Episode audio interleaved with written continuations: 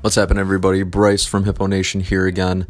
This time, we're going to do something a little bit different. We're going to talk about the craziest diet I've ever done in my entire life. So, me and my good friend Johnny P up at school, uh, my last semester in college, we decided to do was we wanted to. We both were were trying to lose weight essentially.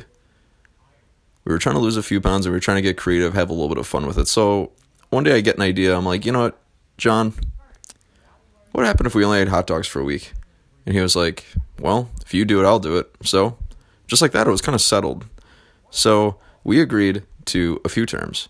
For seven days, an entire week, we would have three hot dogs with buns and whatever condiments we wanted, of course, because that we didn't we, we wanted to be crazy, not miserable.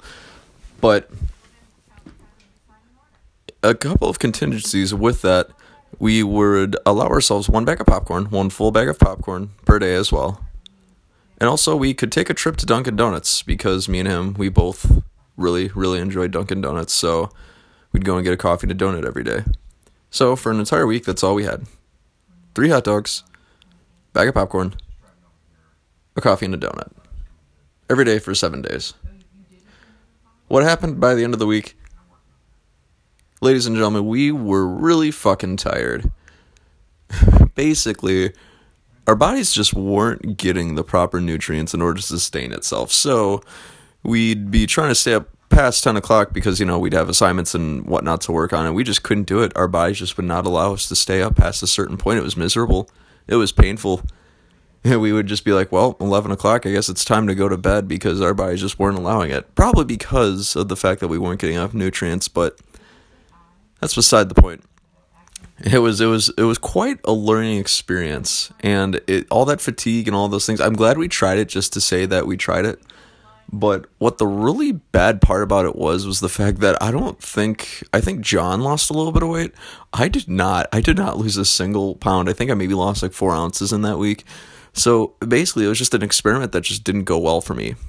The big reason why I think I didn't really lose any weight throughout that week was because of the fact that I had so much Dunkin' Donuts. Like I would go like at least a trip or two a day, and you know I'd get a large coffee and a donut. Well, if you guys are calorie freaks like I am, a large coffee and a donut's about 500 calories, if not at minimum. I should say at minimum it was like 500. So if I go twice, get the same thing, there goes a thousand calories. The hot dogs that was about 600, and then the bag of popcorn was 400. You do the math, that's 2,000 a day. So I was basically getting my caloric needs every single day not eating less than what I should have been eating. So, I if I had to do this over again, if I had to do it all over again, try this crazy diet, what I would do is I would limit it to still three hot dogs. I think I would replace the popcorn with something else.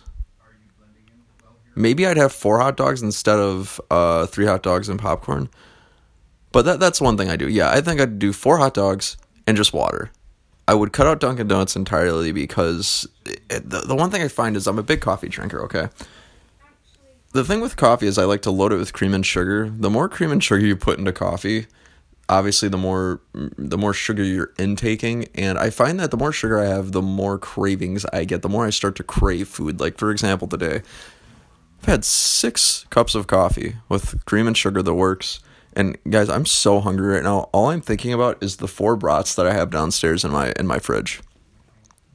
Cuz you best believe in the next actually right after I'm done recording this and posting on social, I'm going to go downstairs and tear up two brats.